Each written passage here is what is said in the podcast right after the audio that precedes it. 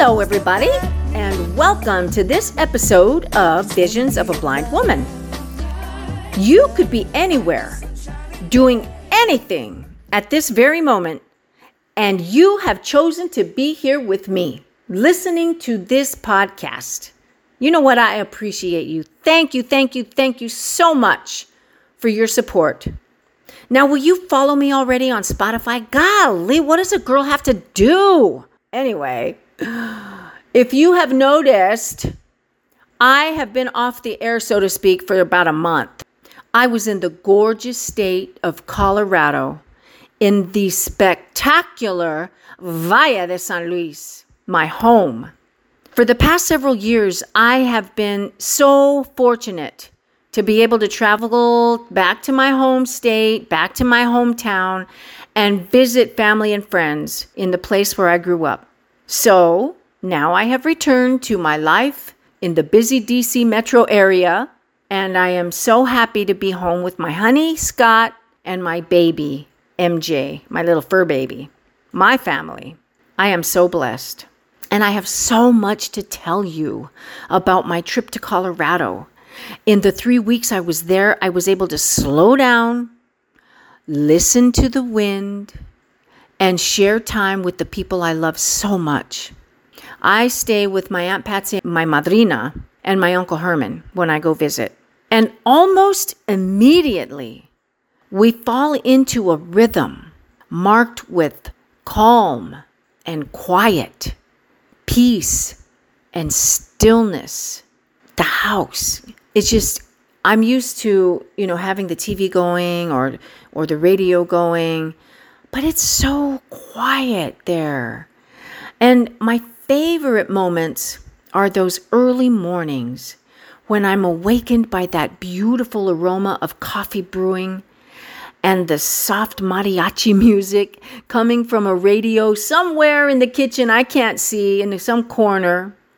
Radio Bilingüe. It's a station streaming out of Fresno, California, playing great Spanish music and talk. And it's just wonderful. And when I get up, I find my tío. He's already enjoying his first cup of coffee, reading some article in the Smithsonian magazine, which he loves, or working on his latest publication.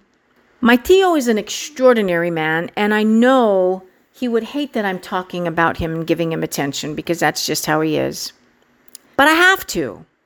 His roots are in Los Sauces, Colorado, a very, very no blink community located in Conejos County on the west side of the Rio Grande. When he was a child, his family relocated to Alamosa, Colorado probably for work. I think that Los Sauces, you know, it was very small and industry was was non-existent, probably like Antonito where I grew up. I love hearing the stories of my tío's mischievous boyhood, serving his country in the National Guard, and his many years of post-secondary education, culminating in a PhD. In the 1970s, my tíos Herman and Patsy founded the very successful folklorico dance group, Semillas de la Tierra, Seeds of the Earth, out of Adams State University in Alamosa, Colorado. They formed and nurtured beautiful relationships with dance groups and musicians out of Mexico who shared their cultural traditions through movement and song. The intricate zapateados, the footwork of Jalisco and Veracruz dances, and the dramatic ensembles of Puebla and Nayarit. So many years of cultural traditions passed through and around and down to generations with vibrant performances in so many communities. God, I love performing. I was fortunate to have been able to be a part of this movement when I danced with Semillas en la Tierra. Imagine that, me, a folklorico dancer Hee hee! it was a blast. And I learned so much. My favorite region was Jalisco. Man, I love those dances. La Negra was my favorite dance. My tío is an educator. So is my Aunt Patsy.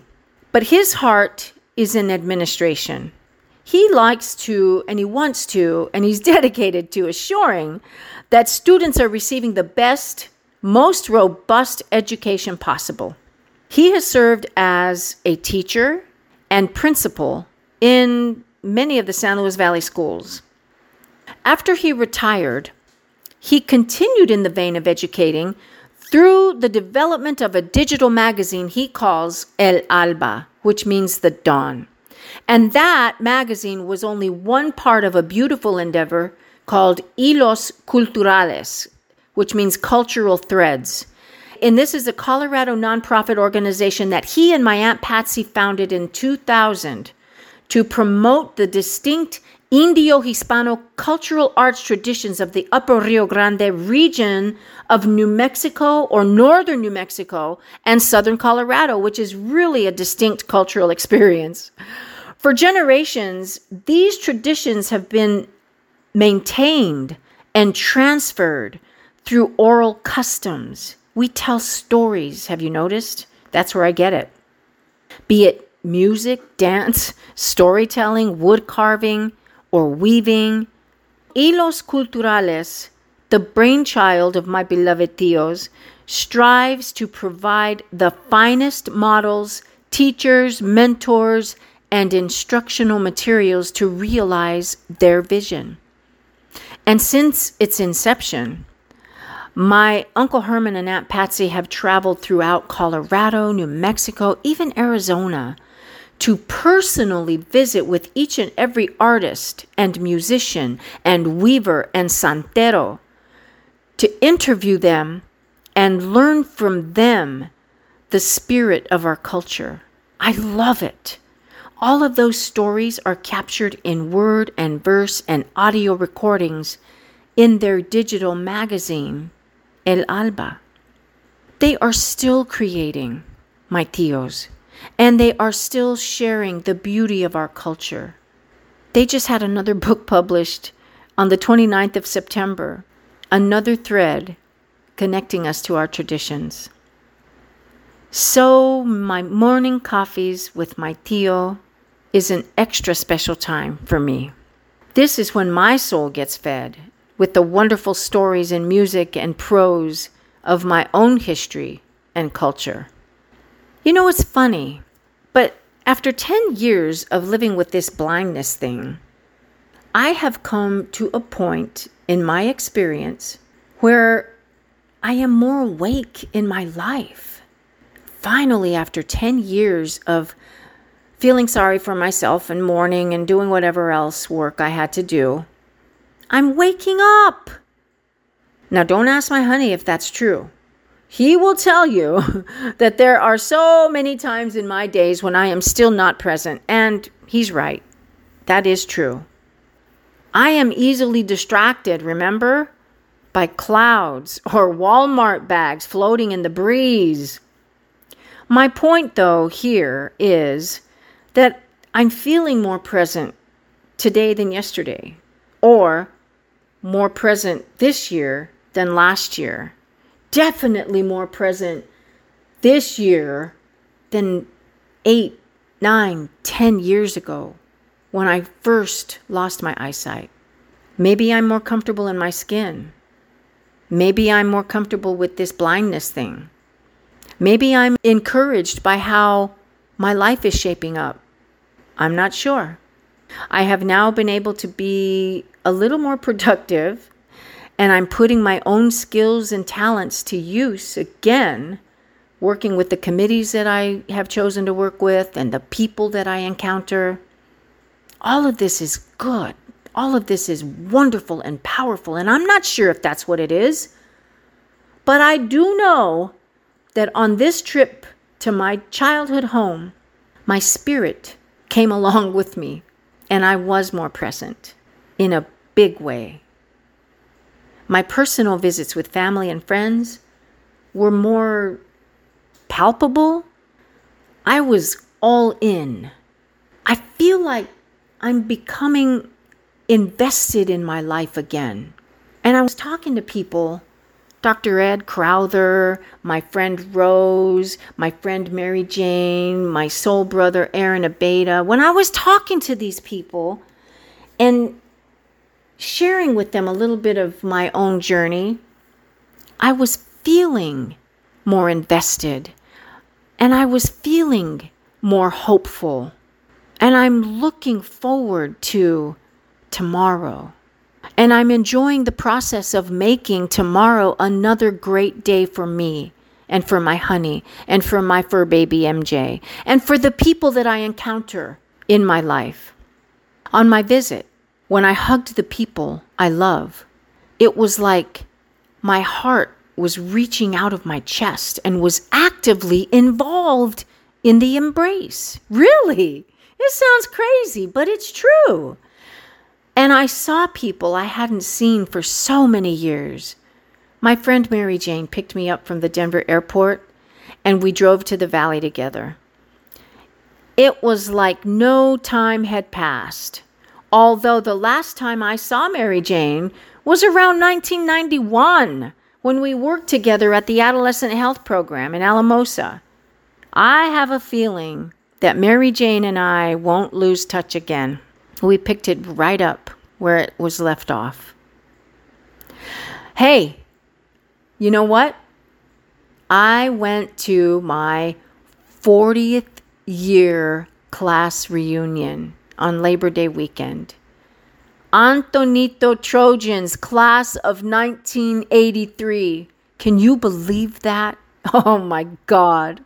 On Saturday, the 2nd of September, several of my classmates, not all, and those that did not show up, I am really upset with you and I'm counting on you because we're going to have another one in five years. We're not waiting 10. We're going to have another one in five years.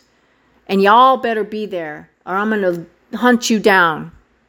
But on Saturday the 2nd, several of us classmates met up at Smokies Campground. Smokies is a spot everyone who grew up in the valley knows about. Well, who grew up in Antonito anyway, knows about and loves. Many of us used to ditch class and go to Smokies. Well, I didn't. I was a very good girl. But some of us did. And some of us uh, took our families up there and had cookouts and tubing in the in the river and fishing. So we all met up at Smokies, and Smokies is up in the San Juan Mountains, past Mogote and Las Mesitas. It's a beautiful drive up there. My dear friend Yvonne and I drove up together from Alamosa. Now, one of the things about blindness, they don't let me drive. I don't know why. I have a little bit of vision. I, I think I could drive, but they won't let give me a license anymore. They took my license away from me. So I get to hitch rides from friends. And my dear friend Yvonne, uh, last time when I was here, we had a five year class reunion or five class whatever reunion. And she was my ride. And she did that again for me this year. So yvonne and i and ronnie garcia and alicia espinosa met up. We were the planning committee for this this uh, reunion. And we met up at smokies and we we were so excited we set up the tables with all the food that we had and the drinks and we got the uh, ronnie got the the barbecue stuff going on and then we waited. And we were so excited about seeing classmates and then people started to arrive and oh my god there were people there that i had not seen since our high school graduation. We've changed a little bit we have aged a little bit, but you know what? We it's it's all good. Our friendships are still there. Growing up in a small town with only 52 in our senior class, you get pretty close to each other. Even if you don't hang out like on a daily basis, you still get to know everybody and everybody's your friend and family. We grew up together, elementary, junior high, high school all of our little squabbles, all of our little cliques, and those great times that we had at basketball games and football games and proms. We were bragging now at our class reunion. We, Antonito High School, had the most beautiful gymnasium out of all the schools in the valley. Uh, it was it was set up above our classrooms. So all the classes were on the first floor of the high school And then above that, you had to go up a set of stairs to get to the gymnasium. And we didn't have those portable rollout bleachers. Our bleachers were fixed, they were built in. And our gym floor, oh my God, it was the most beautiful gym floor. It was wood and it was polished and it was gorgeous. So we had one of the most beautiful gymnasiums in the whole valley. And in high school, man, that was that was where everything happened. In the gym. We had PE up there, we went to the games up there, and in the high school, we were just like one big happy crazy family. Walking in the hallways to class was a big blast. Harassing miss kuda our english teacher. I mean it was just great great times. I am so grateful now for social media because it's through facebook that i'm able to check on my old friends my family see their beautiful faces and i'm be nosy about what's going on in their lives i am so grateful that i got to reconnect with a few of those beautiful people at my 40th year class reunion. I love you guys. Thank you so much for being there. And the rest of you who weren't there, even the locals, come on, man. You live there. Why weren't you there? Anyway, I'm not going to bait a dead horse. It's already uh, like pulsating blood. But anyway, in five years, we are meeting again, and y'all better be there. That's all I got to say. Okay. I got a dose of some very special people in my life too when I was in Colorado. My dear friend Rose, we got to work together at the Adolescent Health Program in Alamosa. And that was in the late 80s, early 90s. And we became close friends. It's interesting, but my friend Rose also used to work with my mom at the central office at Antonito School District. My mom died when, when she was so young, 24. And so whenever I get to meet someone, know someone who knew my mom, it is just really extra special. And so Rose, throughout the years, has been able to share some stories that she remembers when she worked with my mom. So that made us, you know, instant friends. And then Rose is just a beautiful person. She's my mariposa. And she is the owner of the upper left quadrant of my heart because I just love her so much. I got to visit with Aaron Abeyta, author, poet, college professor retired. He's just wonderful. He's my soul brother who loves the Valle de San Luis as much as I do, and we get to share that together. I got to meet and have coffee with Dr. Ed Crowther. Ed was the first history professor I had when I started school way back in 1983, 84, undergrad, Adams State. I actually think that was his first gig after getting his doctorate degree in history. And he was probably about 12 years old. no, no, not quite. But, you know, he was young. And then he was still there when I got the huge honor of being able to join the faculty at Adams State in the psychology department. So he became a very influential colleague, respected colleague when I was teaching at Adams and we got to do a CELT scholars program together. And the CELT scholars, I can't remember what the acronym stands for, something with uh, student centered learning. But we got to spend a week with others, uh, other professors in Taos, New Mexico, one summer, and they trained us on creating a student centered classroom and a student centered learning experience so that students could be more successful in their college endeavor. And it makes sense that the concepts that we learned there, you know, a lot of times testing can be a punitive action in college, you know, sink or swim, all that kind of thing. But we learned ways to be more inclusive in our classrooms. And that was something that I got to share with Dr. Crowther and some other professors. And so that was a wonderful experience. And since then, I am so proud and happy to say that he has become a dear friend to me. And so I love you, Ed, and, and um, I am so happy that I was able to share some personal time with some very special people. My life is so rich, you don't even know. Okay, so on my visit to Colorado, it was not without a bit of turmoil. I mean, come on, that's me, remember? turmoil sometimes becomes my middle name, and it's usually turmoil that I create for myself. Sometimes this blindness thing gets on my nerves. I stress out about things that, in the grand scheme of life, are really quite minuscule. But to me, in that moment, they become huge. I stress about these things. One of those things is my white cane. I actually expend energy thinking about whether or not to take my white cane along with me. I mean, what the hell? When I'm home in Virginia, I rarely use my cane, although there are many times when I wish I had because I'm stumbling around like an old woman, but I'm just thick that way. And so I often leave, more often than not, I leave my home without my white cane. I do use my white cane when I travel. if for nothing else, it gets me pre boarding status. Yee, okay, don't judge me. You would do the same thing. On this trip, I had a stop in Houston.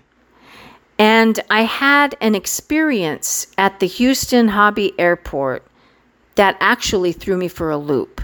Newbie blind people will relate, okay? When I got off the plane at Hobby Airport, I stopped as I usually do at the gate to ask about my connecting flight and to find out where I should be. Make sure I'm at the right gate for takeoff. The lady was so nice. And as it turned out, I was only three gates away from my connecting flight. How convenient, right? So I set out to locate my gate, as I usually do because I like to get situated and make sure I'm in the right place before I venture off and take a walk or go to the restroom or get some coffee or whatever. And much to my chagrin, I couldn't see a thing. I kid you not. I, I could see nothing. Nothing. You think I was blind, for God's sake. Oh my God. Okay, so I was freaking out a little bit.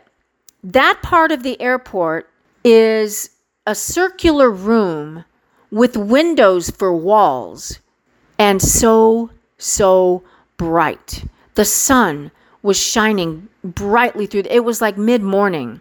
And so the sun was just glaring, just beaming into that into that room, and it was too bright for my little retinas and my little eyes to make anything out. The little bit of eyesight that I do have left was totally zapped. There was no amount of blinking. You know how when you've got to clear your eyes, you just do that blinking thing? And there was no amount of squinting that I could do to make it better. I was totally blinded and a little freaked out. Shit, I can't see. And for whatever reason, I started to panic just a little bit. It reminded me of that time way back when, when I was more blind than I am now, when MJ and I ventured out a little far from our house and it was evening, and so the sun started to set and it started to get kind of dark, and I couldn't see. And everything kind of was a huge blur, and I couldn't make out where I was, and I started to panic it reminded me of that that time. I didn't know what to do right now. I was at a loss. So then I remembered the huge lesson I learned when I was on that walk with MJ. Look around, take a breath, pull over out of traffic, stop, recenter. And so I did. At Hobby Airport, I pulled out of the way. I stopped and I just stood there for a minute and I breathed. Inhale, exhale, in through the nose, out through the mouth. Do you know that when you're in a stressful situation, if you could just take three to five deep breaths, it's like taking a hit of Valium for your brain. So that's exactly what I did. I took some intellectual Valium I just stood there and I breathed. I looked around and I looked down because I remember on that walk with MJ, I happened to glance down and there was a bright light shining on the concrete that one step in front of me. And then I took that step and another one showed itself. And I kept doing that until I got home. So let me try that here. So I looked down. I could see the shiny floor. Everything else was a huge ass blur. But all the training that I had had with Joanne Laurent, my mobility coach from DBVI, started to come to mind. I started to have a little conversation with myself. I was kind of pissed off at myself too because what the hell am I freaking out about? I have my white cane. There's nothing that bad that's going to happen to me. I know how to use my white cane. Take steps, swish, right, left, shoulder width apart. I mean, come on, Renee. What the hell's wrong with you? So I started walking in that bright ass room, swishing my cane back and forth, and the panicky feeling started to subside, and I found my gate. I asked the attendant at the little desk just to make sure, showed her my boarding pass. Is this where I'm supposed to be? I just want to make sure, blah, blah, blah. It was. And then I said, okay, Renee, you got to challenge yourself here. It would be easy for me to just find a seat and sit down and wait the hour or 45 minutes for my flight to board. But no, if I'm going to learn from this, I have to venture out of my comfort zone and play around with this blind thing because this could be my reality one day. So I thought, you know what? I'm going to go find some coffee. Coffee is the fruit of life. and so, in my little subsiding panicky state, I set out in search of coffee. I started to walk down the hallway swishing my cane back and forth. And as I recalled in other situations, when a blind person is walking down a hallway, people move. And if they don't, they're going to get run over because in that situation, I couldn't help them. I couldn't see them. So if they wouldn't have moved, I would have just run over them. So I'm walking down the hallway, and surprisingly, it did. It calmed my nerves to walk. I was expertly swishing my white cane from side to side in front of me, trusting that it's going to find all of my obstacles and I just have to trust my cane. Little Joanne Laurent voice in my head was telling me, Trust the cane, Renee, trust the cane. So I'm trusting the cane. And I started to feel more confident there in Hobby Airport and less panicky. I was doing it. I was out there. I was really blind, once again, because I've been there before. And I was walking back and forth looking for the damn Starbucks. I was feeling more confident. People were not looking at me funny that I could tell, and I wouldn't know if they were. Nothing bad was happening to me. There were no Mack trucks that were going to run over me. I wasn't knocking people over in my clumsiness. I was not falling and making a fool of myself. I was not trying to fake that I could see better than I actually could because, quite frankly, I couldn't see shit. And faking it is sometimes something I do quite a bit of. I try to to show that I see more than I actually can see. I don't know why I do that. It's dumb. It's dumb. If I can't see, well, for God's sake, I have tools to use. I'm preaching that to people, and here I am acting the fool, trying to fake that I can see better than I can. Golly, Renee. In that hobby airport, I was doing all right. I wasn't embarrassed, and I wasn't an embarrassment to myself. Wow. That was an interesting lesson that I don't think was an accident because I know that God, the universe, and Mother Earth, first of all, they have very strange sense of humor collectively. And second of all, they usually know what I need. And so they put me in situations to be able to learn what it is I need to learn. So thank you so much for that lesson. okay, so on my visit to Colorado, I was able to attend my great uncle's funeral. My uncle Dan, who is my grandfather's brother, my grandfather on my paternal side, my dad's dad, who raised me, okay? His brother, my uncle Dan, my great uncle Dan, really, passed away uh, a few days before I headed out to Colorado. When I arrived in Alamosa and my tios and I were talking about our plans for my visit, they let me know that they were planning to drive up to Los Alamos, New Mexico on the 31st to t- attend my Uncle Dan's funeral. I was happy about that because I was so sad to hear that he had passed away. He was 99 years old, and my Aunt Jessie, who is about 95, had told me when I called her from Virginia to give her my condolences, she said, Hita, Tio Dan was hoping to be able to make it to 100. He was really excited about that. And then he got COVID. So he died of COVID. But I think if he hadn't gotten COVID, he'd still be here. But, you know, God has his plan. Okay, so I was happy that I was going to be able to go to my Tio Dan's funeral. And some of my my relatives, my grandpa's relatives, I hadn't seen since I was a teenager when my grandma and grandpa and I went up to visit.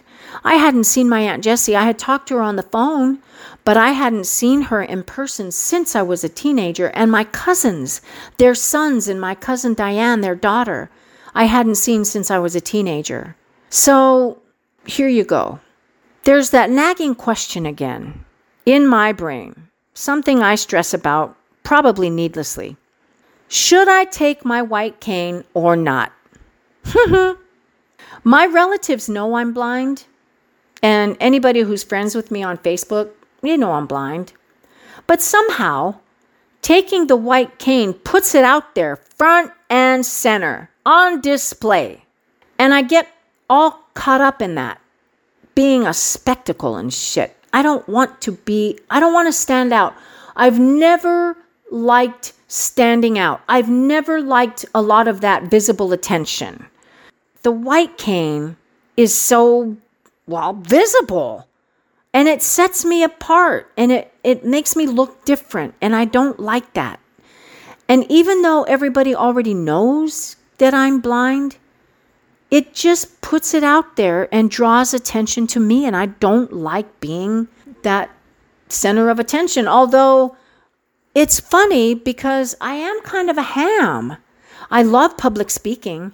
I love putting on educational talks. I loved being a professor and standing up in front of a classroom and lecturing about something or the other.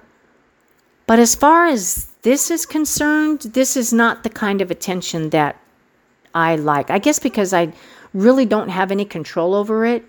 When you're doing public speaking, it's you have control over that. You know, I even though I'm vulnerable and standing up there and putting my heart and soul into it, I still am driving it. With the white cane and this whole blindness thing, I'm sometimes I'm not driving it. I'm not driving what people think about me or how they react to me and that just kind of drives me crazy. Okay, so on I'm feeling a certain way about this white cane thing and on my drive to New Mexico I'm sitting in the back seat and and it's early morning and I'm sipping the beautiful cup of coffee that my uncle Herman made so that we can have coffee on our trip. And I'm texting my friend Joe. And Joe is blind. He lost his eyesight in young adulthood and he has become a mentor and a dear friend. And so I'm texting Joe and I I usually can talk to Joe about these crazy things like deciding if or not to use my white cane.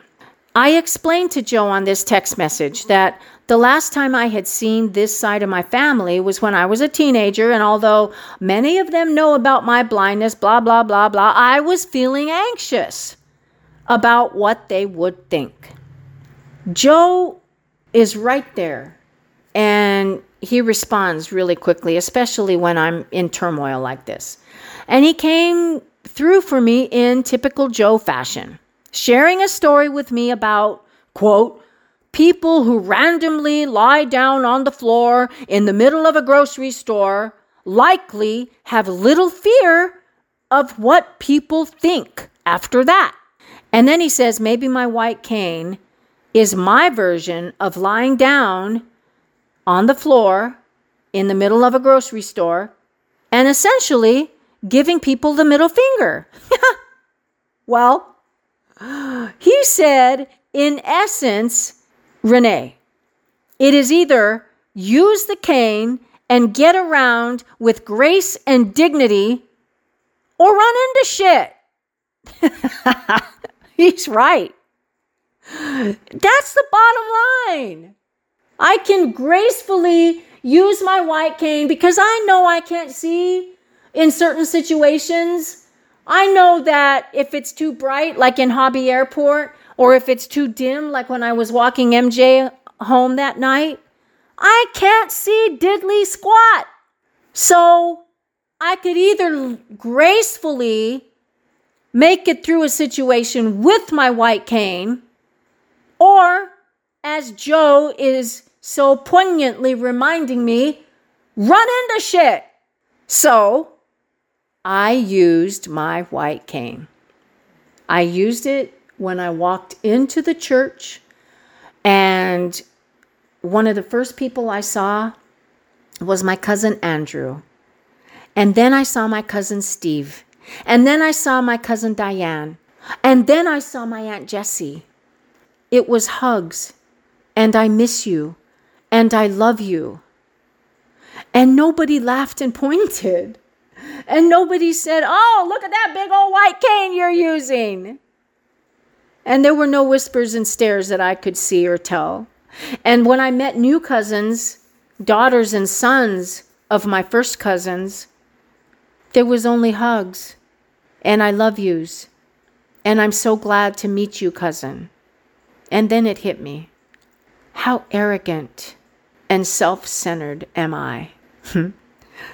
My problem with blindness and this damned white cane are just that my problem. No one gives a shit, Renee. My family and friends love me no matter what, with or without my white cane. If they wonder about it, they ask me. Wow. I am the only one who makes the whole thing an issue. I'm the one who makes it a big deal. Because to me, I guess it has been a big deal. Because to me, walking around with that white cane only reminds me that I don't have the eyesight that I used to have. But big fucking deal. How selfish. It's not all about me. It was about being there for my family, to mourn the loss of my Tio Dan, and to hug my Aunt Jessie and tell her how much I love her, and to hug my cousins and their kids and tell them, God, I'm so happy to meet you. And isn't it funny how we all look the same and we all have that big Valdez nose? Oh my God, you look just like me. It's like looking in the damn mirror. It's not about me. That was a powerful lesson for me to learn. And I thank my friend Joe for helping me to see my own arrogance in that. There were so many wonderful lessons that I learned on my holiday in Colorado. I know many of those are going to be sprinkled throughout my next several podcast episodes, so stay tuned. I am so grateful for you listening to my podcast. One of the things that I did in Colorado was I was interviewed by the editor of the Alamosa Citizen. My Uncle Herman set that up for me. Chris Lopez is the editor. He and his wife created the Alamosa Citizen, which is an online newspaper for the San Luis Valley. I sat down with him one day for an interview, and he talked to me about my experience uh, losing my eyesight, growing up in the valley, doing my podcast, and I will share a link to that interview on the description of this episode. And so please check that out. And I want you to know if you are dealing with vision loss, if you are feeling alone out there, and if you're new to blindness, you are not alone. I just need you to remember that. You are not alone. And there are people out there who have been in your shoes, like me. I have been there and I am in there right now, dealing with some things still after 10 years. So uh, I can relate. My email is Renee F. Valdez at gmail.com. If you have questions, if you need resources, if you just want to vent, reach out. I'm here for you. I will respond, okay? And I want you to hang in there until next time. Tune in. Keep tuning in. I'll do my best to get the next episode out on Tuesday or Wednesday. All right? I love you all. Thank you so much. And as always, hasta luego!